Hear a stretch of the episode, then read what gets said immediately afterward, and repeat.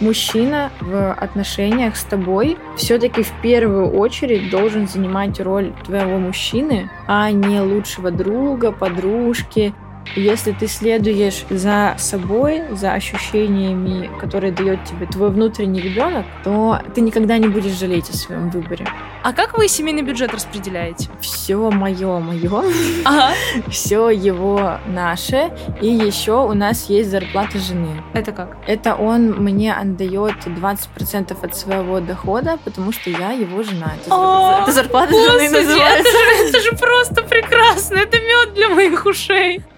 Подкаст «Я так чувствую» – мысли, которые помогут девушкам начать лучше понимать себя. Всем привет, мои самые любимые, самые дорогие, самые прекрасные слушательницы подкаста «Я так чувствую». Сегодня вы вообще будете слушать разговор двух прекрасных женщин о великом, о прекрасном, о высоком. У меня сегодня в гостях чудесная, просто красавица, нереальная женщина Алина Крейда, блогер, бизнес-вумен, я бы попросила, музыкант. И мы будем обсуждать все насущные вопросы, денежки, работа в легкости, предпринимательство в легкости и отношения, и Вообще, короче, будет супер интересно. Алина, привет. Всем привет. Расскажи, пожалуйста, про себя. Что ты хочешь, чтобы о тебе знали? Вот в начале. Те, кто еще не знаком. Слушай, наверное, одна из моих отличительных в целом особенностей, точнее, не то, что особенности, а то, как меня лучше всего запоминают, это то, что я очень много лет уже в отношениях. Я в 14 лет познакомилась со своим будущим мужем, и вот сейчас скоро будет 10 лет, как мы вместе, и это такой очень большой пласт моей жизни. Я ничем не занималась так долго и так стабильно в своей жизни так долго, как отношениями. Я блогер, уже очень много лет веду э, блог, у меня есть большая страничка на полмиллиона в Инстаграме, есть маленькая на 20 20 тысяч, которую я люблю гораздо больше. Uh-huh, uh-huh. Я музыкант, я пишу свои песни, выступаю, играю на пианино, на гитаре, люблю сочинять песенки, uh-huh. вот, сидеть вечером томным, играть, что-нибудь мурлыкать самой себе, либо друзьям. Так, а по работе ты сейчас чем занимаешься? Слушай, мы недавно с мужем организовали большую очень вечеринку для предпринимателей, для блогеров, для звезд, инфобиза. Звезды инфобиз это две разные категории, если что. Да, да, да. Ну, инфобиз это всякие там кто? Ну, типа, Наден Серовский, Алина Батановна, это вот блогеры наши главные. Э, инфобиз, э, типа, а кто у нас был, кстати, из инфобиза прям? Я вот Но знаю... ты вот не пришла, по-моему. Э, я, да, у меня просто in the middle of mental breakdown было до пятницы. Я поняла, я поняла. Я просто почему хочу сказать, что действительно это так. Э, инфобизнесмены я просто ну, толком сама не знаю. Я знаю, что там был Сергей Матвиенко. Это мужчина, который... Э, э, Участник импровизации. Да, если вы слушаете, то здравствуйте. Участник Серега, привет! Очень приятно, что ты к нам пришел. Спасибо большое. Да, ну то есть там прям вообще супер много каких-то реально известных, Да, у нас в прошлом году было очень много актеров из сериала «Универ». К нам Кузя приходил. Я, к сожалению, не помню. Виталий Гагунский. Да, да, да. Ну, там Гусейн Гасанов, но это немножко другая, опять же, категория звезд. Депутаты у нас были. А, у нас был очень прикольный персонаж, посол Гвинеи у нас в прошлом году был. в этом, в этом году что-то не зашел. Потому что, наверное, в предыдущем году он хотел попасть к нам в вип-зал, а я, как бы, кто-нибудь знает, как выглядит посол Гвинеи? Я нет. И он очень хотел попасть в вип-зал, а я очень агрессивно его останавливала и говорила, эгг, нет, ты сюда не пройдешь. Здесь только звезды и серьезные люди. А потом мне немножко объяснили, что как бы, Алин, это очень серьезный человек. Я такая, а, ну ладно, Пожалуйста, вот ваш браслетик, извините за неудобство. Очень вам рады. Круто. Слушай, очень классно, очень круто. Это вот последний проект, который мы делали, буквально там сколько? Две недели. Две недели назад. Две недели да. назад. На тысячу человек у нас вышла эта вечеринка. Мы на ней ничего не заработали, но... Личный бренд вы на Но мы заработали. настолько сильно... Да, это и про деньги. Да, да, денег, да, я понимаю. Денег да. там зеро, но зеро это гораздо больше, ну или там типа 150 тысяч, а то ли в минус, то ли плюс, был? непонятно. Четыре с половиной миллиона. Ё, ну да, ну. Да, у нас там угу. много произошло накладок, из-за которых так вышло. У нас изначально должно было быть помещение гораздо э, большей вместимости, но за три дня его, короче, закрыла прокуратура. И э, мы не смогли провести это мероприятие. Пришлось поменять помещение, оно оказалось там в полтора раза меньше, а это, соответственно, в полтора раза меньше гостей, в полтора раза меньше, ну, много всего. А бюджет уже потрачен. Бюджет уже потрачен на перформансы, на декор, свет, звук, поэтому как бы вышли, ну, типа в ноль, плюс-минус. Но действительно тот авторитет, который заработан этим мероприятием, это, ну, разъеб. Да, это очень круто. Я прям вообще и вот моя боль, которую я тебе говорила до подкаста, э, что у нас вечеринка называется «Дофамин», и у моего мужа фамилия Фомин типа как да, фамин и как А-а-а, гормон счастья. Вау. Типа вот, да, вот такая да, да. прикольно. Очень прикольно. Мне кажется, очень прикольно. Очень прикольно. И как-то я активно участвую в реализации этой вечеринки. Я не там не полноправный там партнер, но я много придумываю, я много все равно делаю действий, я много общаюсь с блогерами для того, чтобы все это реализовывалось. Из-за того, что вечеринка названа в честь мужа, я недополучаю свои какие-то лавры и радости того, что типа Алина, ты тоже молодец, вот это вот все. Я немножко из этого грущу. Слушай, это удивительно на самом деле, потому что я думала как раз, что у вас это происходит наоборот, что ты как раз вот да? себе вот эти, да, все лавры какой-то, ну то есть откуда вообще про эту вечеринку знают? От тебя. А Дима это так, э, ну да, он э, супер мужчина-организатор, но по факту там, ну руководишь, как будто бы ты и лицо мероприятия, ты. Ну да, на обложке я. Э, ну я, допустим, не знала, то есть не, я знала, что у него фамилия Фомин, но я бы никогда не, не связала это да, в своей голове, никогда бы я не смогла Блин, спасибо, сложить. что ты мне это говоришь, потому что вот я в какой-то своей иллюзии живу, где, типа, мы приходим куда-то после тусовки, и все такие, Димон, вечеринка топ! Ну и Алина, ты тоже очень красивая сегодня. Э, блядь, я тоже там старалась. Блин, это для меня вообще прям... Я слышу, удивляюсь, потому что я помню, когда мы были с тобой, мы увиделись на дне рождения у Марины Мариджи, я смотрю, пришел Дима первый. Угу. И я смотрю, и первая ассоциация, которую я вижу, то есть это не Дима, там тоже не, не во виду Диме, конечно mm-hmm. же, сказано, это просто то, что первая ассоциация. Так, это Дима, я знаю его, это же муж Крейды. Mm-hmm. Но не то, что это типа там... Блин, видишь, оно в разном инфополе по-разному да, воспринимается. Да, да. В контексте, наверное, наших друзей-предпринимателей я просто жена Димы. Mm-hmm. А в контексте, наверное, больше блогерской тусовки, да, вот этого вот да. всего, вот там, наверное, есть Алина Крейда и есть ее муж. Я даже знаю, что у Ромы Жилина первые полтора года Дима был записан в телефоне как Дима Крейда. Но потом он стал Дима Фомин. Класс. Мы, я сегодня хочу с тобой вообще поговорить и про работу э, с точки зрения вот э, внутренних твоих ощущений, как так получилось, что ты там шла, шла, упала и стала миллионершей. То есть это все про образ мышления, про то, как это в голове, как вообще появился такой запал на то, чтобы вот там я однажды хочу реализоваться, я не хочу быть офисным планктоном всю жизнь. Это первая такая большая тема. Угу. И вторая, это, конечно же, твои отношения. Как так вообще сложилось, случилось, получилось, что... Тоже шла, шла, да, упала. Шла, шла, и 10 лет, блин, 10 лет. Ты вот к чему сейчас больше лежишь? Слушай, да как хочешь. Две интересные темы выбираем. Ну, давай, раз уж мы начали про Диму, мы продолжим, продолжим про Диму. Про да, Диму. расскажи, как вы познакомились? Слушай, это было 12 октября, 10 лет назад. Он написал мне ВКонтакте. За мной очень долго пытался ухаживать его одноклассник. Мы учились в разных школах. За мной пытался ухаживать его одноклассник, но безумно странным способом, что мне даже кажется... Хорошо, что я ему тогда не отвечала, потому что он смахивал на маньячину. Ага. Он, типа, мог э, сидеть у меня у двери подъезда и просто ждать, когда я буду выходить и просто на меня смотреть и потом писать мне отчеты во ВКонтакте, что типа видел тебя сегодня в 14.03 до 14.07, ты выходила из подъезда, сидела во дворе, потом зашла внутрь. Или типа он сидел все лето у меня во дворе и такой типа сегодня три часа сидел у тебя на лавке, прочитал 30 э, там, 30 или 300 страниц э, «Войны и мира». Спасибо, что вот э, ты сегодня не вышла. Я внимательно читал, тебя так и не увидел. Очень жаль. И это он писал мне каждый день очень такие странные вещи, такой, типа сталкер. Ага. И в какой-то момент мне написал Дима, типа, привет, э, в тебя влюблен мой одноклассник, типа, что ты, ну, дура, ему не отвечаешь. Я такая, типа, блин, да он стрём. Чё ему отвечать? Он какие-то стрёмные вещи делает. И Дима докопался, что а чё не отвечаешь? А чё ты то? А чё это?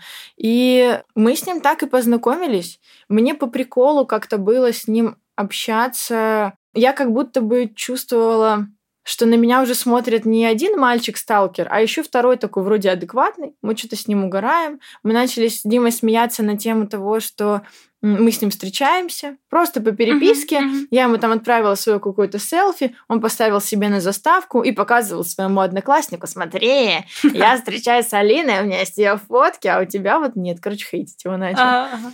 И мы с Димой так изначально подружились стали прям вообще best э, френды, он там знал мои секреты, мы прогуливали, ну как, я прогуливала школу, у Димы просто раньше школа заканчивалась, uh-huh. чтобы типа потусить вместе, пообщаться, но никакого романтического подтекста у нас изначально не было, потому что мне казалось, что Дима какой-то долбоёб. У него... А Диме сколько лет? Он на год меня старше. Ага. А, есть... тебе 24? Мне сейчас 25, ему 26. Ага. И он какие-то шутил странные шутки, делал какие-то странные действия, странные танцы, странная пластичность у него. Ну и сейчас странно. Ну, в целом, он для меня, он вообще не был на тот момент для меня идеалом мужчины, он был для меня, ну, такой прикольный друг, человек-мем. Блин, прикольно. И э, имея такого друга, я начала встречаться с другим парнем. Ну, типа, а там был красавчик. Вот это поворот.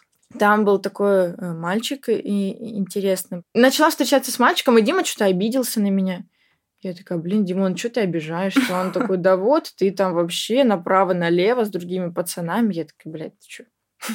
Ты что, мы же с тобой просто бро. Ну ладно. И он начал встречаться с другой девочкой. И тут я поняла, что мне это не нравится. Когда я встречаюсь с другим мальчиком, как будто все норм, и я не чувствую вот этой вот связи между нами, и что меня тянет к Диме. А когда Дима начал встречаться с другой и не позвал меня на свой день рождения, я вообще осознал, а это типа 15 лет. Да. Это, ну, это трагедия. Это самый припизнутый возраст. Это трагедия. Слово. Меня не позвали на день рождения, да. и в Инстаграм фотки выкладывает, как он с ним то обнимается, то целуется. Э, в соцсеть, которая запрещена на Ой. территории Российской Федерации. Все пожалуйста. Я забыла, что это существует да, да. в нашей реальности. Так. И ключевым моментом и началом наших э, отношений и понимания влюбленности друг друга стало то, что на Новый год я в первый раз попробовала алкоголь. Я в первый раз попробовала алкоголь. И я до этого знала, что Дима, ну, тоже выпивает. Ага. Что-то ему уже 16, она что-то может себе позволить. На Новый год мы отмечали раздельно. И у меня никаких таких мыслей изначально не было. Но 2 января, когда я уже такая проснулась, там что-то с друзьями, оклемалась, я написала Диме сообщение, типа, Димон, я попробовала алкоголь, бухать прикольно. Давай вместе бухнем. Идея, ну, типа, топ. Типа, мне было супер весело на Новый год. Давай вместе что-то там замутим такое. Дима такой, о, прикольно, хорошая идея, давай. И мы пошли с ним э, пить в бар 3 января в 11 утра. Мы как бы дети все равно. Нас до познания отпускают. Мы в 11 утра пошли в бар, и Дима там купил текилу, B52, абсент, опять текилу, опять B52. И э, я, короче, очень сильно напилась и полезла к нему целоваться, обниматься, зажиматься. Потом меня вывернуло несколько раз наизнанку. И в какой-то момент я очень сильно напилась. Типа на Новый год я попробовала только шампанское. Ага. У меня больше ничего не было. А 3 января у меня уже все абсенты с 50 градусов, вот это вот все. Да, да. И у меня какой-то есть провал в памяти. Я помню, что я что-то выхожу из клуба, меня выворачивает наизнанку, я блюю что-то вообще куда вижу. Провал в памяти. Открываю глаза, я э, в кровати у своего друга, у нашего общего с Димой друга. Я вроде как в одежде, но меня, у меня не супер много на мне. Я просыпаюсь такая, ёб твою мать, что, что было? А я типа мелкая, я, у меня был такой типа сексуальный опыт э, до этого с предыдущим молодым человеком, но он был такой несерьезный, неполноценный. Угу. И я вот после провала в памяти оклемалась, смотрю, типа, почти голая. Такая, блядь, угу. ситуация. Ситуация неудобная. А я одна в комнате и сижу, жду, волнуюсь. Я даже сейчас это волноваться начала, когда рассказываю. И заходит Дима, таблеточки какие-то мне приносят, чтобы голова не болела. И я такая, за... Ой, не заяц, я уже сейчас. Я такая, Дима, у нас что-то было, и Дима сказал фразу, после которой я поняла, что, типа, вот это мой человек, ага. это любовь, это все навсегда. Он такой, типа, Алин, ты меня очень сильно хотела, я тоже тебя очень сильно хотел, но я бы очень хотел, чтобы наш первый секс был осознанный и по твоему ну, осознанному согласию. А! Я такая, бля! Как это мило! Ну, типа, меня же реально легко было в тот момент. Э, я ему очень нравилась. Он очень переживал, когда я начала с другим молодым человеком встречаться. 15-16 лет, там же вообще легко все вот этим uh-huh. воспользоваться, uh-huh. сманипулировать. Тем более, когда я сама пристаю, когда я сама проявляю гипер много инициативы. И он такой, типа, нет, я хочу, чтобы это был твой осознанный выбор. И я так поплыла.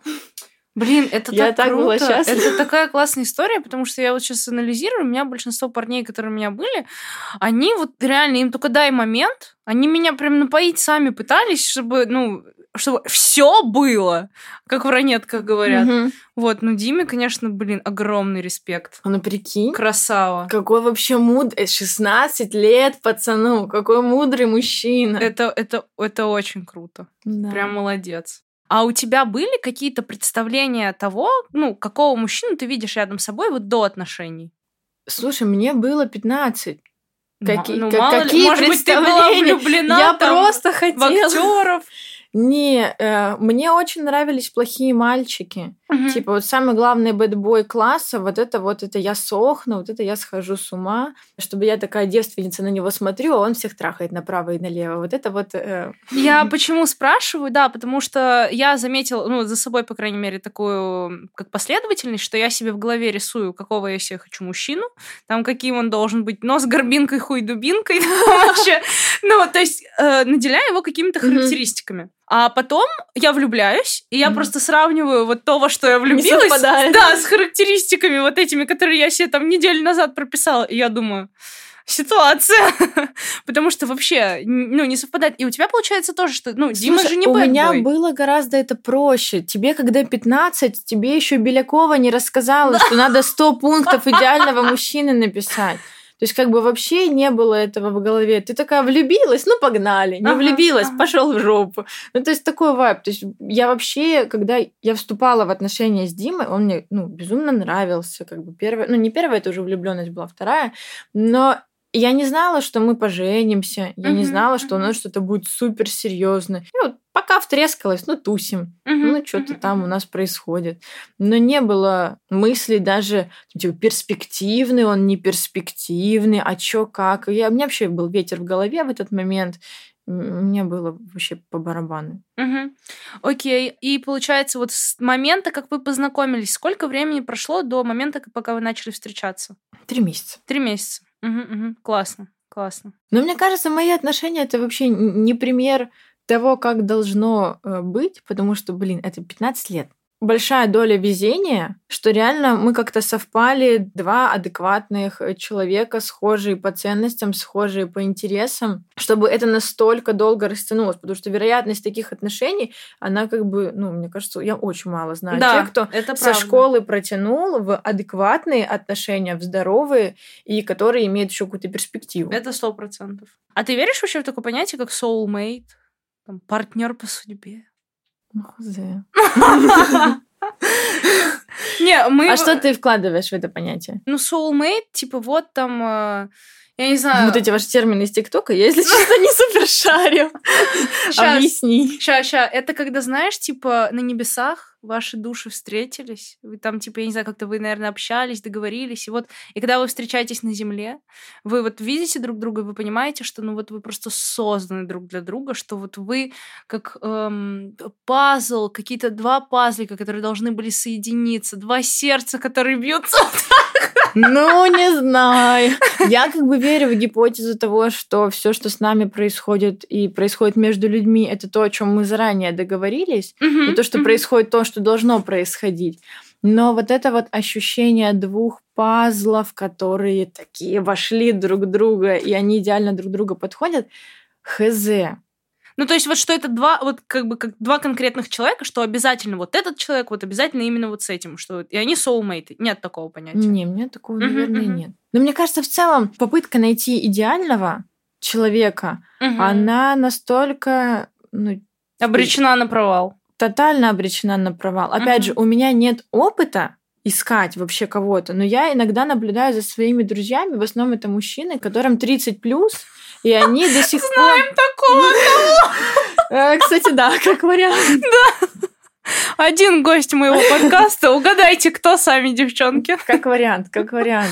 Э, но там немножко другая ситуация. Сейчас Это- я, я да, расскажу, согласна. о чем я. Которые 30 плюс, и они ищут э, свою идеальную жену уже настолько долго. То есть я прям переживаю за некоторых своих друзей, что они никогда себе не найдут жену, потому что тот пул критериев, которые у них есть, и вот эта иллюзия веры в какой-то идеал, который они Мгм. когда-то найдут, но хз.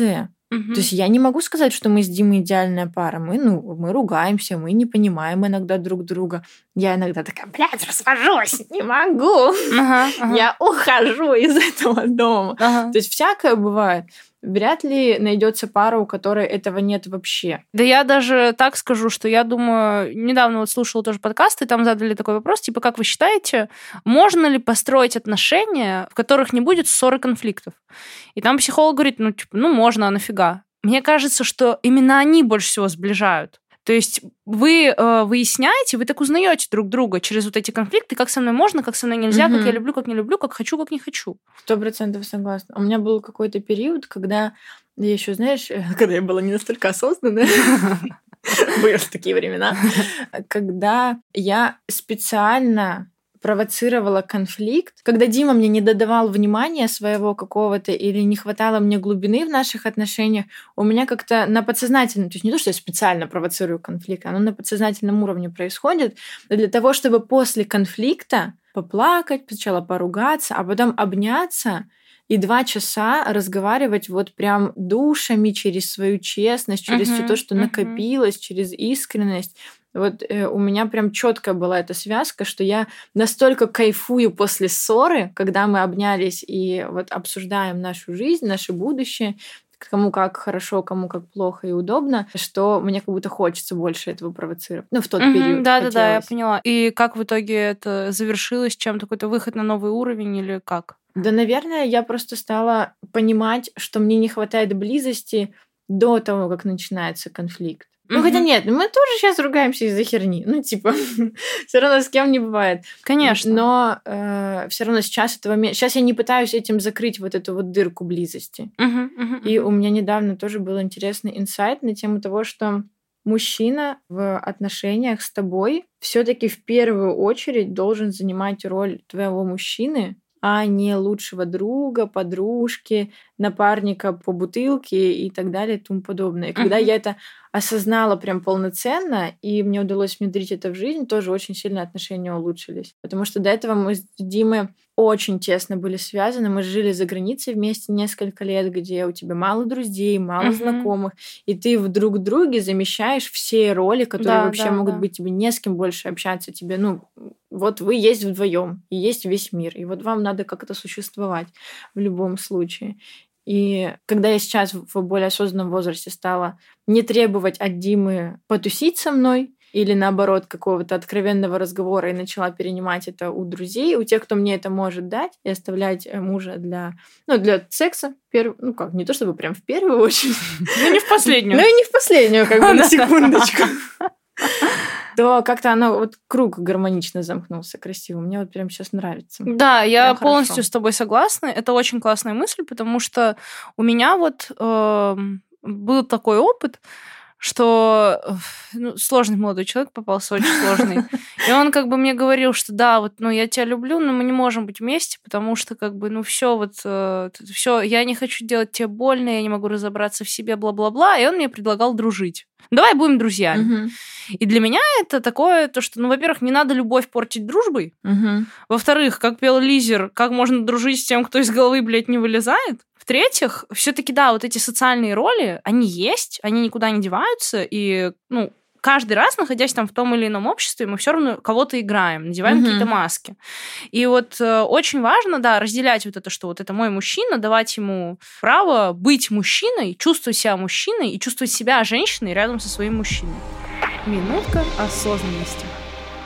У многих гостей подкаста при виде моего ника в запрещенной соцсети встает вопрос, почему шоколитка? Все ждут какую-то душераздирающую историю о том, как я его придумала, а я его просто никак не думала. У меня родители из деревни, и у половины ее жителей фамилия Шоколида. Собственно, поэтому я шоколидка. Недавно, кстати, я ездила в эту самую деревню к бабушке в гости. Меня там хорошенько накормили, и по возвращению желание заняться спортом было просто x тысяча. Спасибо мировой сети за то, что в ней существует платформа онлайн-тренировок Fit and Zen. Она очень ловко удовлетворила все мои физкультурные недомогания, и я классно позанималась активностью. В свое время я наелась спорта через призму «нет слова не могу, есть слово надо», конкретно себя измучила, и после мне пришлось взять паузу, чтобы разобраться, а как мне нравится, какую активность я люблю, что вообще хочу тренировать, а что хочу напрочь из жизни вычеркнуть. И Fit and Zen — это тренировки, благодаря которым ты включаешь тело и начинаешь чувствовать связь между эмоциями и телесными как раз ощущениями. На платформе больше 60 программ для дома, зала, для всех уровней подготовки, беременных и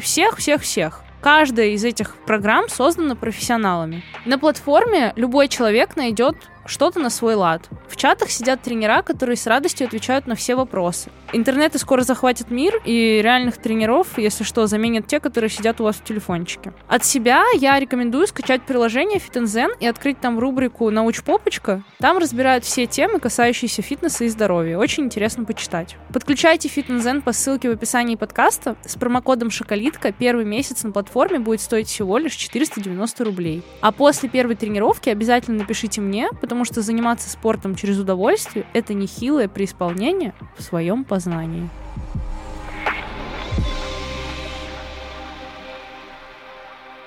Как тебе удается оставаться такой вот, вроде бы ты и решаешь вопросы, серьезными вещами занимаешься? Как э, удается все-таки Диму оставлять за главного? Слушай, во-первых, не всегда удается. Угу. Мы проходили через большой период огромного количества конфликтов. Мы раньше вместе занимались продюсированием, и это один из самых сложных периодов наших отношений, потому что мы пытались перетянуть одеяло, кто главный, кого ключевое решение, кто больше там заслуг и лавров получает финансовая тоже дележка, когда вы вроде работали вместе, и это надо как-то поделить, посчитать, понять. Но это больше у меня забубоны были в голове, но тем не менее. А сейчас, вот я не знаю, насколько это правильно, но я сейчас пришла к такой мысли, э, что, возможно, все женщины так считают. Я вот себе записала это, чтобы с психологом это еще обсудить. Uh-huh. Типа, насколько нормально и естественно то, что женщина считает своего мужчину самым умным, классным, гениальным и крутым. И у всех ли женщин так? Потому что у меня как будто бы сейчас это прям, ну, вообще беззаговорочный факт, против которого я, ну, типа, ничего не могу сделать. И даже у меня мысли нет сейчас что-то против этого делать. Раньше я переживала из-за этого. Сейчас, типа, я считаю, что мой муж, он принимает самые правильные решения в целом по жизни, и касательно, возможно, и бизнеса, и работы. И как будто бы я не понимаю. Я, типа, перевлюблена, Мгм. и где-то не вижу адекватность, и передоверяю. Как... Я не знаю, как это объяснить. Понимаешь, в чем я? Да, да, да, да. Либо так должно быть у женщины рядом с мужчиной. Но если брать именно бизнес, то у нас поделены все равно ответственности. Мы сейчас не занимаемся общим бизнесом. У нас только вот э, эпизод с вечеринкой. Это был фрагмент, где мы э, много вместе мозгоштурмим, что-то придумываем. Там с кем-то нужно созвониться, поговорить. Вот таким пластом работы я занимаюсь. Но при этом, наверное, последнее слово все равно стоит за Димой. Мгм, мгм, И я как-то не сильно пытаюсь этому перечить. мгм, мгм. Ну, вообще, вот то, что ты сказала про идеализацию мужчины, я думаю, что это есть очень у многих. То, что ты сказала, что Мгм. Дима там принимает там самое лучшее решение, мне кажется, ну, в Вот интересно, очередь- где-то грань адекватности. А, Интересно, да. Очень интересно. А, Ну, это же в том числе и то, что ты, грубо говоря, не самооценку понимаешь, но ты как-то ты убеждаешься в том, что мой выбор, тот выбор, который сделала я, он правильный. Потому что посмотри, как бы, какие там, ну, классные решения Мгм. мой мужчина принимает и все такое. Я пытаюсь понять, где я доверяюсь своему мужчине, пот- потому что он гениальный, и где я, блядь, сбрасываю с себя ответственность, потому что я не хочу ее брать. Ага, ага, ага. Вот я за вот эти вот грани хочу именно с психологом поговорить. Но Я если поняла. хочешь, тоже выскажем. А, Но я э, хотела сказать, что идеализация это вообще такой защитный механизм психики. И опасность в том, что может потом э, случиться такое как-то как эйфория закончится, Мгм. и может наступить разочарование.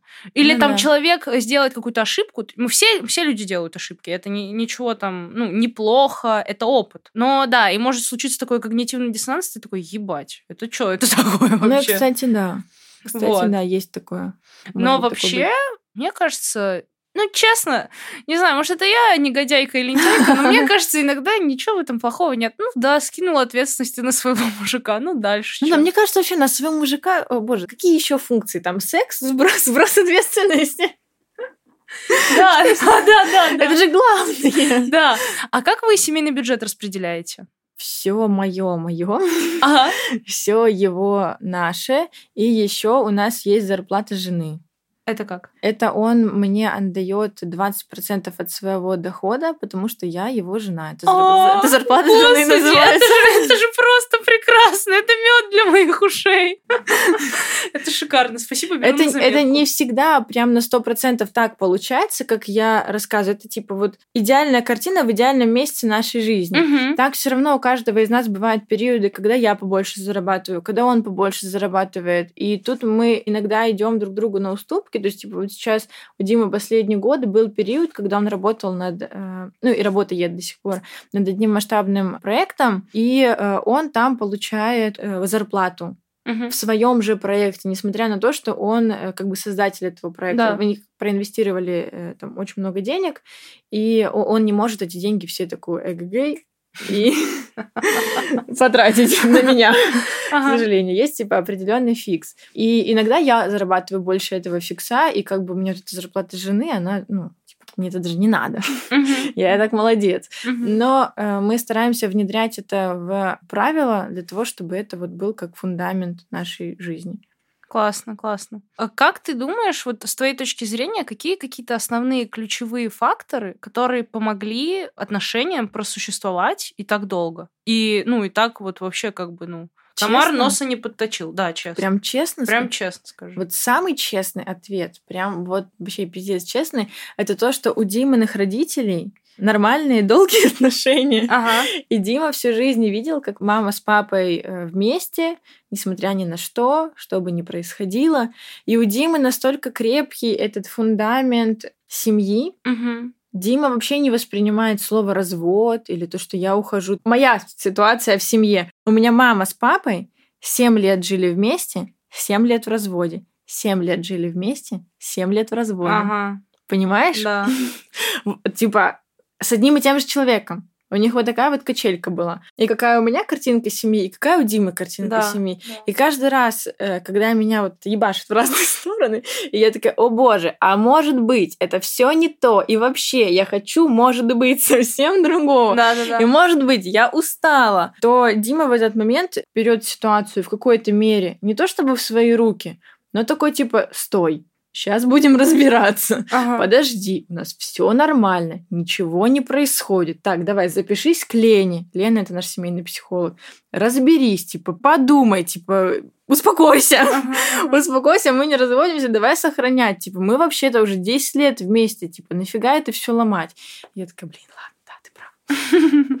И мне, если честно, кажется, что Дима классный, ну, прям очень клевый. Мне очень нравится Дима. Я с ним не знакома, Очень- но я не Э, сомневаюсь. Очень его люблю, и даже когда я гипотетически начинаю разгонять тему того, что, типа, ну а вдруг? Вот мы 10 лет вместе, мы же вообще других людей не знаем. Да. Мы не знаем, какие мы были бы в других отношениях. мы в мгм. целом не знаем, какие другие отношения. И то есть это как гипотеза жизненная, она имеет место быть. Типа все в жизни бывает. И э, вариант расхода, я его, ну, как бы, понятное дело, я его сейчас не рассматриваю от слова совсем, но никто не даст гарантии, что мы там через 5 лет не разведемся Да. или через 10. Да. Вообще, когда ты боишься потерять, ты уже потерял. Мгм. И в чем такая классная сила отношений? Это когда вы как бы, да, вам хорошо вместе, но вы понимаете, что ваша жизнь не разрушится друг без друга. То есть М, вы это рассматриваете тот вариант, что Я может быть, ну, все что угодно может случиться, пространство вариантов. Я хотела сказать, что даже если вот в пространстве вариантов мы расстаемся, мне кажется, что спустя 10 лет таких же отношений, как у нас сейчас с Димой, я приду все равно плюс-минус в ту же самую точку своих э, качелей и сомнений. И э, по примеру родителей меня будет мотать туда-сюда. Мгм, мгм, мгм. Как будто бы я в любом случае я буду это проживать, потому что это я. Потому Да. что у меня был такой пример, и я уже пониманием отношусь сама к себе и сама э, к своим этим загонам, потому что я предполагаю, к чему они приводят. Типа, Мгм. меня пошатает, может быть, недельку, может быть, даже месяц в критическом каком-то случае, а потом все снова будет нормально, потом все снова будет офигенно, и я буду счастлива, и я буду думать, типа, о боже, каким демоном я была месяц назад, Мгм. как хорошо, что я ничего не поломала, у меня самые лучшие отношения, у меня самый лучший муж. Найти лучше, ну, типа, не то, что лучше как человека, а создать лучше то, что мы уже создали. Ну, хз, я думаю, будет плюс-минус то же самое. Короче, у Димы надежный тип привязанности. Да. И в целом, он типа не истеричка, он... Вот у меня, когда Светы про отношения спрашивают, я никогда не знаю, что ответить, потому что э, как будто бы главный за отношения, за спокойствие в этих отношениях, за фундамент отвечает Дима, потому что он не истерит, он мозги не выносит, он дает свободу, он э, дает возможность и проявляться, и закрываться, и, короче, делать все, что я хочу. И как будто бы, наверное, в этом весь секрет Мгм. быть. Он разрешает мне быть на 100% собой, какая я есть. Классно. И я стараюсь разрешать ему, позволять быть на 100% то, какой он есть, но у меня еще с этим мне надо еще поработать. Мгм. Круто, круто, очень круто. Окей, ну не могу не задать этот пикантный вопрос. За 10 лет отношений секс у вас как поменялся? И вообще, были ли периоды, когда там меня не устраиваешь, ты в постели, там, давай что-то Блин, менять? Да, я, наверное, первые года четыре нашей сексуальной жизни я вообще думала, что я фригидная, что мне вообще не нужен секс, что мне это, ну, типа, ладно, я делаю тебе одолжение, что он у нас есть. Я понимаю, что ты мужчина. У нас даже когда-то были прям... Опять же, э, напоминаю, что это мне было лет э, 18-19, как бы это еще юношеский максимализм, когда я ругалась с ним и говорила, что, типа, я не хочу заниматься сексом, лучше там возьми себе проститутку или возьми девочку какую-то, я, типа, не хочу, не надо мне свои письки вот это вот показывать. Но потом, через время, я осознала, что это как бы моя, в первую очередь, проблема. И я начала с этим работать, ходить к э, сексологу, прорабатывать как-то ощущение себя, своего тела. И по моим ощущениям, чем больше я прокачиваюсь в сексе, тем круче у нас секс. Хотя Дима как будто бы ничего особенного для этого не делает. Я не знаю, ходила на какие-то тренинги, не ходил. Мгм. Думаю, вряд ли. Ну, может, что-то пацаны ему, друзья, рассказывали какие-то секретики. Но для меня качество моего секса зависит, ну, не то чтобы как будто только от меня. Не в том смысле, что я перетягиваю одеяло, и он такой лежит, а я сверху делаю все, что хочу. Мгм. Вот то, насколько я могу расслабиться, погрузиться и отлететь, вот настолько и будет кайфовый секс. Ну, наверное, сейчас мы уже 10 лет вместе. Последний год у нас самый классный секс за это время. Мгм, мгм, мгм. Прям вот то, что нужно. Ну, то есть это ты как бы хочешь сказать, что это плоды твоей работы над собой? Ну, наверное, да. Мгм. Потому что как будто бы Дима все делает и так нормально. Мгм, мгм, мгм. Ничего супер сверхъестественного, но я никогда не жаловалась на удовольствие все равно от Димы. Он очень старательный мужчина. Очень его тоже за это любим, ценим. Делает все как надо. И мне кажется, все равно в любом сексе удовольствие женщины зависит в первую очередь от женщины, а во вторую очередь от мужчины. Мужчина Да, может э, в каких-то ситуациях мужчина может вообще ничего не делать, а женщина может так от этого кайфануть, что как бы здравствуйте. Мгм, мгм. Делаем вывод, что Дима вообще... Да Диму надо звать на подкаст. Ровный Зачем, чел. зачем вы меня позвали? Нет, Никаких нет. вам советов. Ты что? Нет, вы оба тут прекрасны по своему образу и подобию. Ну да, Оба тоже важны. согласна. Тоже согласна. А, то есть вы с сексологом, это какой-то вы работали над э, настройкой контакта с телом? Или какие-то внутренние там страхи, блоки? Слушай, да много над чем мы работали. Мы и типа впрямую над физикой работали. То есть, типа, я училась мастурбировать. То есть, я этого никогда не делала до занятий с э, сексологом. Мне как-то вообще не было интересно, что там, как оно вообще все выглядит.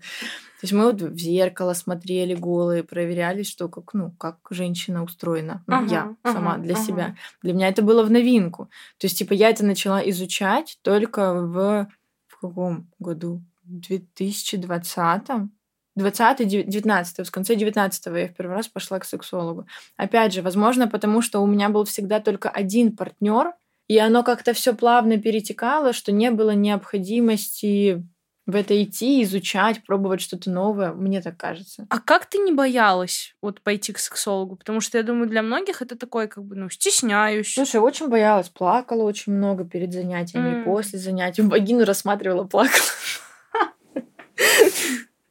Я очень боялась, но э, я ходила на метаморфозы к Пете Осипову. Да, да, да, я тоже хотела сходить. Я уже три раза была. Очень рекомендую. Класс. Это интересный опыт. Угу. Продвигающий, я бы так назвала. И мне там поставили это как задачу. Потому что по мне было видно, что мне уже как бы типа 22-23 года, а я выгляжу как, э, ну, как ребенок и энергия от меня очень детская. У меня вроде есть деньги, у меня есть блог, у меня есть медийность, то есть, типа, у меня есть какой-то бизнес, типа, работа, но от меня энергия ребенка. И мне вот мои, э, как сказать, одногруппники, можно да, так сказать. Да, да, из десятки. Из десятки, да, ребята поставили задачу, типа, Алина, обязательно иди, прорабатывай вообще свой секс, свою сексуальность. Ты красивая, очень приятная девочка, но вот этой энергии в тебе настолько не хватает, что аж как-то, типа, кринжовенько немножко. Классно, классно. И я из-за этого пошла. Я думаю, это очень важно проговорить и рассказать, и, ну, поделиться таким опытом, потому что, ну, у многих женщин проблемы какие-то могут быть в сексуальном характере серьезные, и вот этот э, опыт, э, то, что ты сказала про сексолога, mm-hmm. то, что это было тяжело для тебя,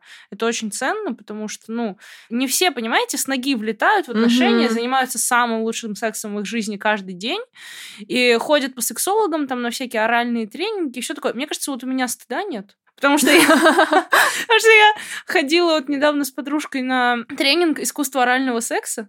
Mm, а, я вот. тоже недавно ходила. Ну, ре- просто реально прикольный тренинг. Ну да, да, перед тобой стоит этот резиновый фалос. Ну да, все берут его в рот. Но я просто не продаю этому такого огромного значения. Ну, блядь. Ну да, прикиньте, мы все сосем. Все женщины, большинство, хорошо, не все, большинство это делает. Что плохого в том, что ты хочешь там для своего партнера научиться сделать Нет, это, это вообще лучше? кайф. Да, то есть я прям... А ты только на э, горло ходила или на мануальной технике? Тоже? На мануальной технике тоже. Там были совмещены. Mm. Там сначала мануал, а потом горло. У меня был такой огромный инсайт. Я только недавно сходила на мануальные техники. Типа, если что, это когда рукой дрочишь. Рукой, да. Рукой, Просто рукой. Членом, с членом играешь. И я как-то раньше никогда не придавала этому большому значения, ага. но на тренинге сказали очень прикольную вещь, что, девочки, когда вы просто обычно берете в руки член и делаете вверх-вниз, вы типа никогда не доставите ему, ну, прям крутого удовольствия, потому что он для себя делает то же самое. Да, Просто да. берет в руку да, член и делает вверх-вниз.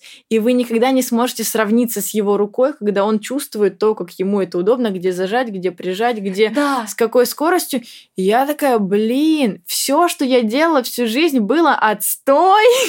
Да, да, да, да. И там на самом деле реально всем девочкам рекомендую сходить. Это очень просто, это очень весело, и мужчина э, безумно рад. Берите подружку, да. реально. Там, э, я не знаю, в каком центре ты была, не будем называть название, а то mm-hmm. они из рекламы не заплатили. Э, но мне там, э, вот там, что я была, там наливают шампан стаканского. Перед тем, как чтобы ты расслабилась как-то это самое. И все, в песню, в пляску погнали, сосем. Да, но очень весело, очень... И реально крутой навык. У меня до сих пор, ну как до сих пор, я сходила всего два месяца назад, полтора. У меня до сих пор рядом с тумбочкой, в тумбочке прикроватной лежит книжечка, где описаны техники. Да, да. Я да. могу прямо перед сном такая, типа, раз, смотрели. Так, сегодня у нас Зая. Раз, два, три. Да, техника бабочки. Да, да, да, да. Классно, классно, очень классно. А Дима как-то, ну, поменял свою точку зрения? Ну, то есть как-то он... Эм, был какой-то восторг после того, как ты это попробовала с ним? Да. Был. Ну как, не то, что типа ебать! Да, да. Это я так никогда не кончал, но он мне дал обратную связь, что типа это реально по-другому, и это новые ощущения, которые он не испытывал. И uh-huh. это классно. Uh-huh, uh-huh. Как бы уже ради этого стоит это делать. Классно, классно, очень классно, да. Плюс как бы сосать долго устаем. Крайний вопрос про отношения, и уже перейдем к работе. Были ли какие-то переломные моменты, в отношениях. Не обязательно плохие, может быть, какие-то хорошие, там, свадьбы, может быть, я не знаю, там, тот момент, когда вы съехались. Или я видела у тебя в блоге, что вы разъезжались. Угу. А, вот было ли что-то из этого чем-то там вот таким решающим?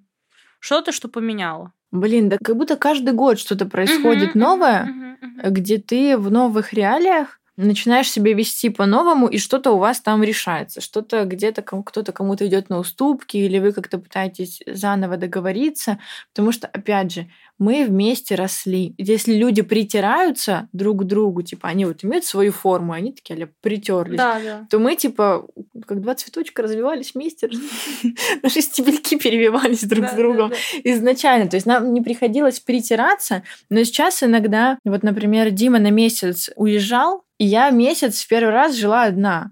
Ну, вообще, я в первый раз в своей жизни жила дома одна целый месяц. И Я такая, ебать, как хорошо одно и то же.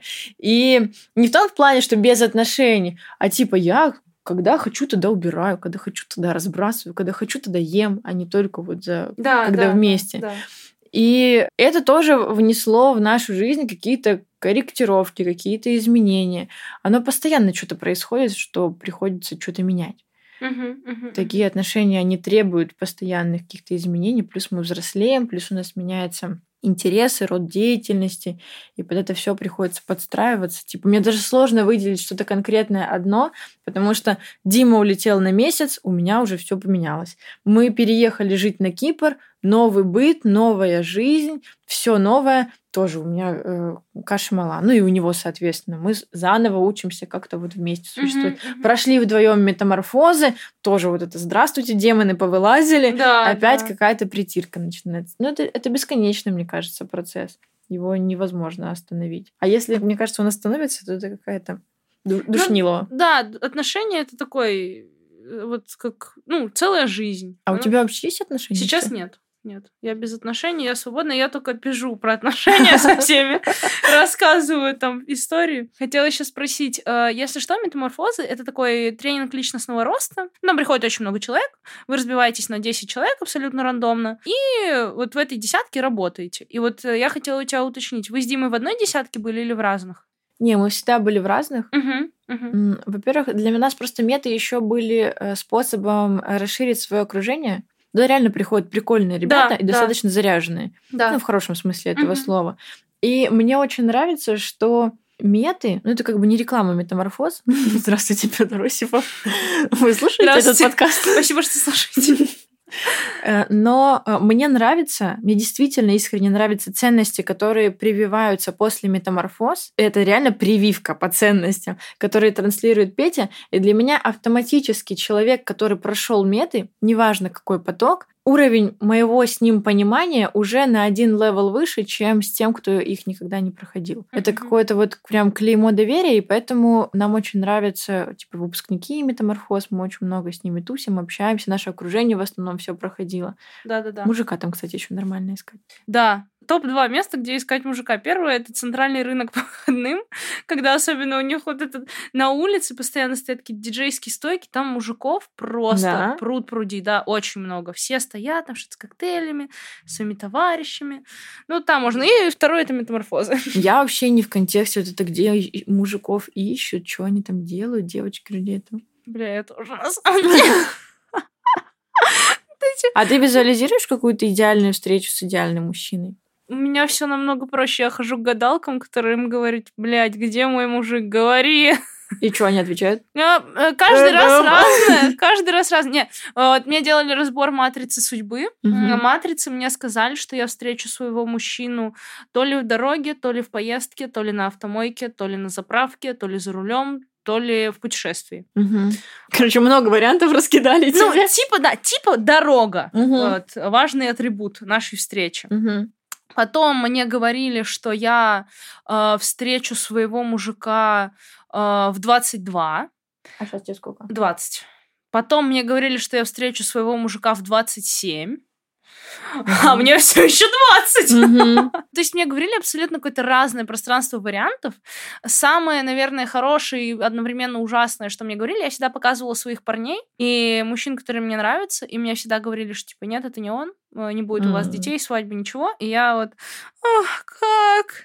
Вот. Но я работаю с психологом на тему отношений, потому что все-таки я думаю, что у меня отношений нет уже три года. Мгм. И если их нет так долго, то ну, на это есть свои причины психологические. И с этим надо что-то делать, с этим надо работать. Вот я работаю в этом направлении. На Тиндере я регистрировалась и что-то как-то на улице знакомилась. Но пока что вот пока что у меня, наверное, фокус больше на работу, записать mm-hmm. подкаст, поговорить. Там, не знаю, наверное, все тоже не просто так. И то, что я так много обсуждаю на подкасте с разными людьми отношения, это тоже мне зачем-то дано. Mm-hmm. Может быть, чтобы преисполниться, и там потом придет Получить какой-то ответ. Да. Или, может, на подкаст кто-то придет. Или, может, на подкаст кто-то придет, да. Ну вот как бы это недавно. Это вообще... Это 10 из 10. Сначала идет Эд, потом Ариана Гранде. Леди Гага, да, и все остальные. Давай поговорим с тобой про работу.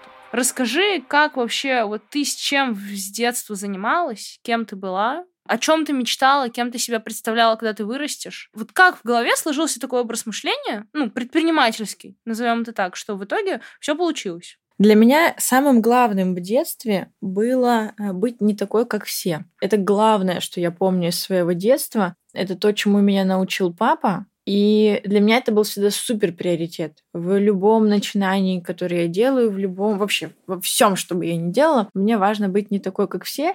И, возможно, Блять, да все опять в Диму упирается. Он мой ангел-хранитель. Если честно, мне иногда реально так кажется. Ага. Потому что все равно, если э, вот отбросить разговор про детство и какие-то прям совсем дальнюю дали, а кем хотела стать в первом классе, то э, свои первые деньги первые большие деньги. Угу. Первые деньги я там и так зарабатывала. Но большие деньги я заработала э, благодаря Диме, потому что я развивала блог с 11 класса. Мне очень нравилось это делать, и я это делала, потому что мне очень хотелось быть инстаграмной такой чекулей, принцессой, угу. такая типа м-м, фоткаюсь с цветочками, все дела. Но у меня возможности такой не было. Я жила вообще в поселке у бабушки, типа а в деревне. И я фоткала, ну, типа, что было. Там море было рядом, цветочки какие-то были. Mm-hmm. Но я очень старалась развивать блог. И спустя э, два года моего развития блога у меня было что-то порядка 30 тысяч подписчиков. Mm-hmm. Я там всякими... Э, тогда гивов не было, тогда были СФС. Да, да, Помнишь да. такое? Помню вот? такое, да. И я так набирала аудиторию, плюс фотки какие-то выходили в топы. И в какой-то момент это перестало работать. Типа мой блог перестал расти, я застряла на 30, 30 или 40 тысяч, не помню уже сколько тогда было. Я подошла к Диме, мы тогда уже жили в Германии, я ему такая, Зай, тут э, реклама появилась в Инстаграме, в сторис можно продавать. Я тут посчитала, мне нужно, короче, две с половиной тысячи рублей в месяц для того, чтобы мой блог не стагнировал, для того, чтобы у меня, ну, тридцатка у меня есть красивая, мне очень, мне очень дорогая эта тридцатка. Давай вот ее закрепим. Мне нужно, чтобы ты мне давал две с половиной тысячи рублей. Почему я спрашивала у Димы? У меня, в принципе, и самой были. Но из-за того, что мы жили в Германии, у меня не было русских карточек, это все надо было придумать, как uh-huh, это все реализовывать, uh-huh, да, да, да. Как с этим функционировать. И поэтому я пришла к Диме, типа, блин, как вообще евро перевести в рубли, если ты там вообще в России никогда не, не был? И Дима что-то подумал, посчитал, посмотрел на мой блог, посмотрел на Э, там на Сашу Митрошину, тогда у нее тоже там 3 копейки подписчиков было, на Настю Ли тогда еще э, он смотрел, посидел, подумал, посчитал, такой типа, а ты можешь продавать рекламу в блоге? Я такая, ну я тоже могу. Он такой, а хочешь? Я такая, ну можно. И он 3-4 дня думал, и потом такой, Алин, откладывал деньги на поездку в Мексику. У меня уже даже билеты туда куплены, в ту сторону, а, в Таиланд, не в Мексику. Давай, короче, эти деньги не будем тратить на отпуск, а потратим все на твой блог. Я такая, ничего себе. Угу. Ничего себе, какая инвестиция, так приятно.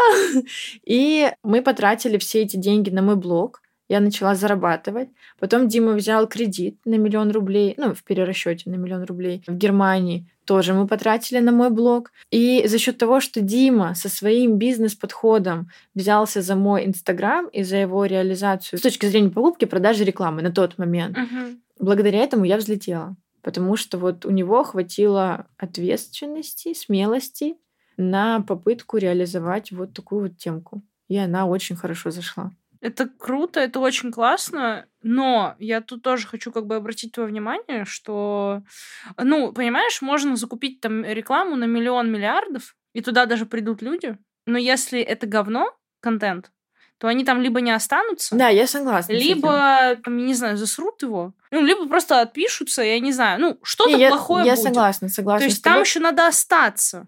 Я, наверное, не супер монетизатор в тот момент была, но я действительно была интересная, творческая и не такая, как все. Вот то, что я вначале пыталась Мгм. сформулировать, и Мгм. не получилось. Я старалась быть не такой, как все, и вот эти мои, я не знаю, может быть, ты не застала, вообще, ты, наверное, не подписана была на меня, когда я блестки на лице Да, была носила, когда у меня над бровями Да, были да, да, да, да. блестки, розовые волосы, это вот все попытки быть не такой, как все, запоминаться, выделяться. И вот в этой комбинации где помогли мне с точки зрения монетизаторского подхода и мой вот креатив и творчество, оно вот в этой связке очень круто сработало. Да, как бы я не отдаю здесь все лавры э, Диме, я это очень долго с психологом прорабатывала, э, чтобы сейчас ему вот это все отдать.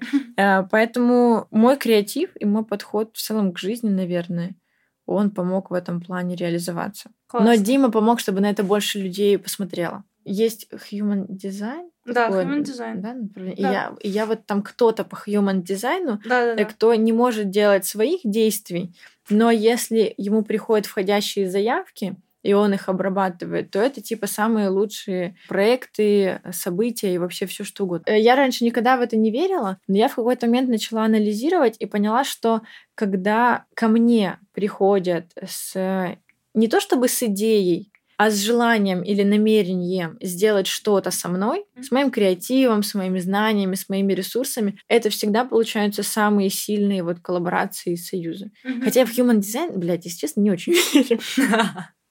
Ну, типа, от слова совсем. Но чисто статистически у меня есть такой пунктик, что я такая, типа, так, я сама бизнес-вумен, я сделаю все сейчас сама. И вот если я делаю все прям сама, то, как показывает практика, это получается хуже, чем если мне кто-то либо идею подкинул, либо в целом какую-то мысль посадил мне в голову, либо ресурс какой-то случайно дали мне, и я им воспользовалась. Вот такой вот magic. Не Мгм. знаю, как это работает, вообще в это не верю. Но как-то так получается. Классно.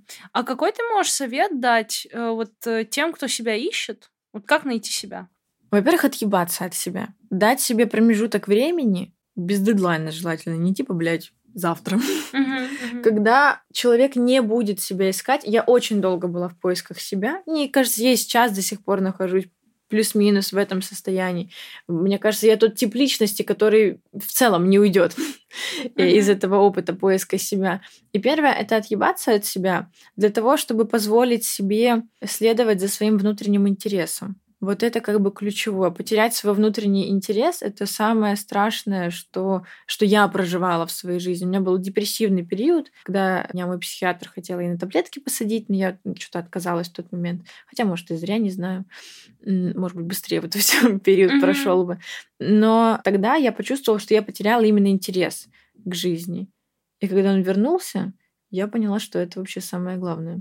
Да, да, да. И знаешь, еще в чем проблема поиска себя? В том, что мы пытаемся найти себя, и как в этом найти себя охуенно заработать, чтобы за это еще охуенно платили. То есть как будто бы мы не можем, ну, по крайней мере, у меня был такой опыт, что мы не можем отделить вот эту связку, э, где мне нужно зарабатывать и где мне нужно найти себя. Да, да, да, да, да, да, да. И это, естественно, должно быть что-то очень высокооплачиваемое, чтобы денежек было побольше. И когда на этом слишком долго зацикливаешься, то, конечно, это дольше зацикливаешься, сложнее выйти. Да. А, а что помогло вернуть интерес? Увлеченность. У меня, можно сказать, депрессия закончилась в один день. В один день, когда у меня был э, день рождения, мне исполнялось 24 года, и тогда единственное, что мне хотелось сделать вот за месяц еще до дня рождения, это организовать разъемный праздник. У меня был единственный интерес к тому, чтобы его организовать и сделать все как-то супер прикольно и супер интересно. Мне не хотелось вести сторис, зарабатывать деньги, как-то во что-то с друзьями общаться, вовлекаться, писать музыку. Вообще ничего не хотелось. Мне хотелось организовать день рождения. И мне было очень сложно понять, что это мой личный интерес или это мой какой-то попытка повыебываться, несмотря на то, что я в депрессии. Ага. Типа, мне было очень сложно осознать, что это не просто желание выкинуть кучу денег для того, чтобы все мои друзья и знакомые увидели, что, типа, я, конечно, в депрессии, но мне не настолько ебано, как вы можете думать. Мне все таки чуть-чуть нормально. Было сложно это отличить. И вот когда я прошла этот цикл и последовала за этим интересом, все как-то хорошо пошло дальше. Меня прям отпустило, и я насытилась ощущением интереса. Классно. Ну вот очередной пример того, что надо слушать себя, идти за своими ощущениями и как бы Да, говорить им да. Вообще никого больше не надо слушать, кроме себя. Тоже прикольную мысль услышала, что если ты следуешь за а, собой, за ощущениями, которые дает тебе твой внутренний ребенок, потому что он чаще всего у нас отвечает за интерес и вот такую вот детскую жадность, то ты никогда не будешь жалеть о своем выборе. М, Если ты Точно. сделаешь что-то супер рациональное, супер, вот типа я посчитал, что вот так вот будет лучше всего, то потом, скорее всего, если что-то пойдет не так, ты будешь жалеть. А если ты пойдешь за внутренним интересом и желанием ребенка, то э, будет гораздо более устойчивое понимание, ради чего ты вообще это сделал. Поэтому слушать своего малыша внутри это прям кайфы. Я сейчас анализирую, да, у меня все вот эти импульсы, которые были связанные с внутренним ребенком, ну вот тупо хочу и все. Ну Мгм. давай, ну пожалуйста. Вот реально, ни разу не пожалела. О них никогда не жалеешь, потому что Да. ты настолько получаешь э, обратную связь свою Да, внутреннюю. Да, да, да, да, да. Ты настолько кайфуешь, что ну как вообще об этом можно пожалеть? Да, сто процентов, сто процентов. А как э, метаморфозы помогли в работе? Вот э, какие-то изменения, может быть, там какие-то супер топы сознания, которые как-то поменяли вот Слушай, это. топы сознания сейчас сложно выделить. Мы м- метод три раза проходили, и оно как-то уже все смешалось, я уже ничего не помню, что там, Ага, ага. что там происходит. Но одно из самых главных, мы после метаморфоз с Димой перестали работать вместе, потому что, опять же, мы ругались, у нас путались роли, у нас пропадал секс совсем, потому что, типа, непонятно, кто мы, сотрудники, босс, работодатели, кто мы вообще друг другу. Перестали работать вместе, это главное. А так, в работе... Петя Осипов недавно сказал прикольную вещь про работу в легкости что люди очень сильно путают понятие работы в легкости как что-то реально легкое. Но ни одно достижение не достигается ну, в прямом смысле в легкости, потому что даже накачать пресс, типа, блядь, кто-нибудь может накачать пресс в легкости, не напрягаясь в принципе Мгм. вообще? Но очевидно нет, напрягаться придется. Вопрос, нравится тебе это или нет. Да. И вот для меня это сравнение с прессом, оно стало настолько, типа, ну, логичным, объясняющим вообще всю вот эту вот инстаграмную легкость. Либо тебе в кайф его напрягать, но напрягать в любом случае придется, либо нет. Меня тоже на тему вот денег в легкости видела недавно Рилс Лили Ниловой, Мгм. которая сказала, типа, люди, какие, блядь, деньги в легкости? Вы хотя бы какие-нибудь попробуйте заработать, а потом уже там Да-да-да. легкости и все такое. Типа, сама концепция, то, что, ну, не надо там себя извозить, э, там, насиловать, конечно, но то, что чтобы что-то получить, надо что-то отдать и поработать, это как бы... Не, Инстаграм, конечно, извратил работу в легкости, Да. потому что, ну, реально волшебная таблетка, которая продается всеми наставниками наставника, я нихуя не делаю. А Да, мне да, да, пришли да. бабки на карту, и люди, блин, даже не то чтобы, о, глупые люди в это верят, а люди надеются на это. Да, И это самое грустное. это самое грустное, правда. А какие у тебя предстоящие проекты? Может быть, ты куда-то кого-то хочешь позвать из слушательниц? Приходите на слушать подкаст. Следующие выпуски. Все выпуски заходите, слушайте. Не, слушай, у меня в сентябре будет девишник. Я протестировала э, формат в июле Мгм. этого года, типа VIP-девишники. Это типа как э, одноразовая мастер-майнд встреча. Я уже хочу. Да, Да. Мне это нравится.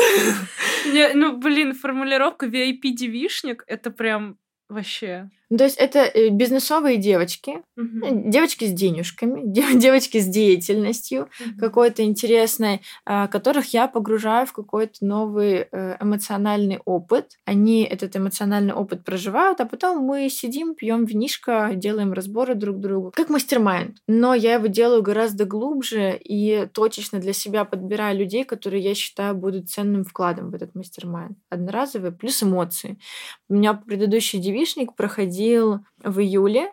Я собрала девочек, сказала им надеть спортивную одежду. Мы встретились, ну, типа, не в тренажерном зале, а в танцевальном зале. И мой педагог проводила для них телесную терапию с точки зрения знакомства друг с другом через тело. Мгм. У меня э, спонтанно мне пришла в голову эта идея. Ко мне записалась девочка с э, не помню, 7 у нее или 5 миллионов подписчиков. Короче, большая, большая блогерша Марина из Питера, она ко мне приехала. И записались еще несколько таких простых девчонок без блога, без инстаграма. А у меня о Марине было очень смешанное э, впечатление несколько лет назад, когда мы познакомились, что она вообще очень высокомерная и очень отстраненная, немножко агрессивная до людей uh-huh, женщина. А я это вспомнила потом, когда я Диме уже показала, типа, смотри, ко мне блогерша огромная зашла. И Дима такой, блядь, Алин, ты точно хочешь ее брать? А если что, это не конфиденциальная какая-то информация. Я, не, это, не, я это Марине лично рассказывала. Понятно. Чтобы не, не казалось, что я как-то крысятничаю. Я такая, Дим, смотри. Он такой, ты точно хочешь ее брать? Это ж типа та вообще, ну, лютый агрессор. Может, она тебе не нужна на девичнике, у тебя все такое милое будет. Я начала рефлексировать, как бы мне познакомить всех девочек между собой таким образом, чтобы они не смотрели на социальные статусы друг друга вообще. И желательно э, при этом доверились друг другу, и им понравилось коммуницировать друг с другом до того, как одна узнала, что она зарабатывает там 20 миллионов в месяц, а другая, что зарабатывает 300 тысяч. Вот как мне их подружить? При том, что есть вот эта Марина, которую я в своей картинке мира считаю высокомерной. Сейчас да. она очень хорошая, да, приятная девочка. И э, первые два часа им было запрещено говорить.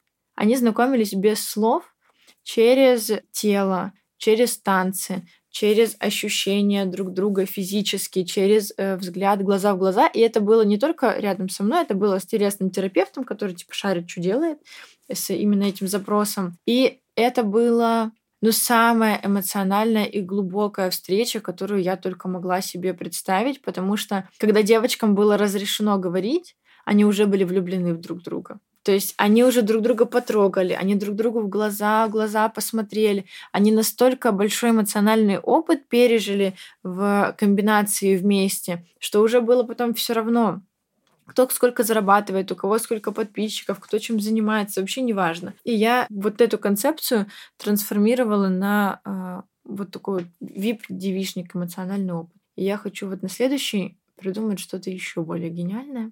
У меня уже есть пара идей, но я хочу, чтобы девочки каждый раз, приходя на девичник, они не знали, что там будет происходить. Угу. Мне кажется, все равно пространство по-умному подбирает да, людей да, да, да, и да, тех, да, э, кто что должен прожить в данный момент времени.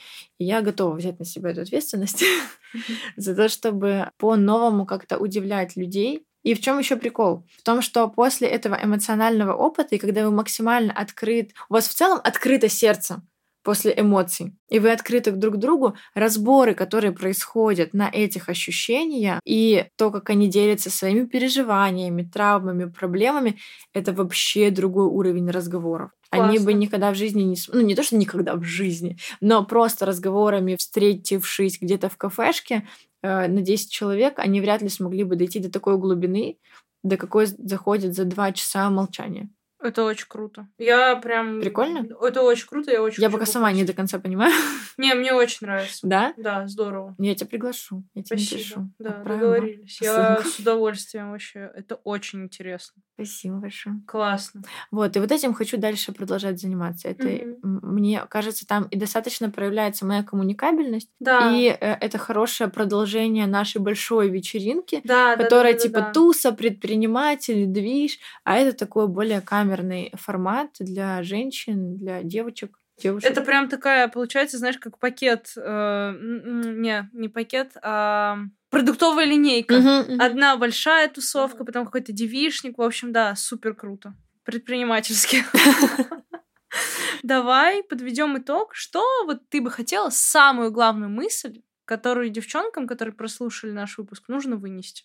Мне кажется, мы мало это обсуждали, но оно было такой красной ниточкой, что очень важно быть собой. Быть собой в отношениях для того, чтобы они были классные, гармоничные, честные.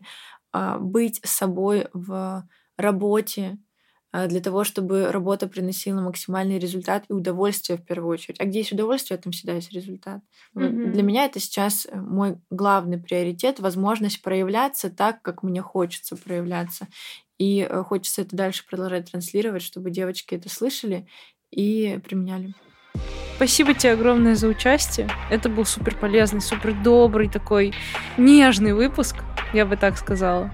Что хочется сказать девчонкам? Девчонки, да, мотайте на ус, будьте собой, все будет... Да, главное получать удовольствие. И тогда все будет. Подписывайтесь на Алину, подписывайтесь на меня. Ссылки будут указаны в описании подкаста. Приходите на девишник. Ставьте подкасту звездочки, добавляйте его в избранное, пишите отзывы, как вам, что вам. Отмечайте нас в сторис, нам будет очень-очень приятно. Очень приятно. Да. И до следующего вторника. Всем пока-пока. Сейчас спасибо пока-пока.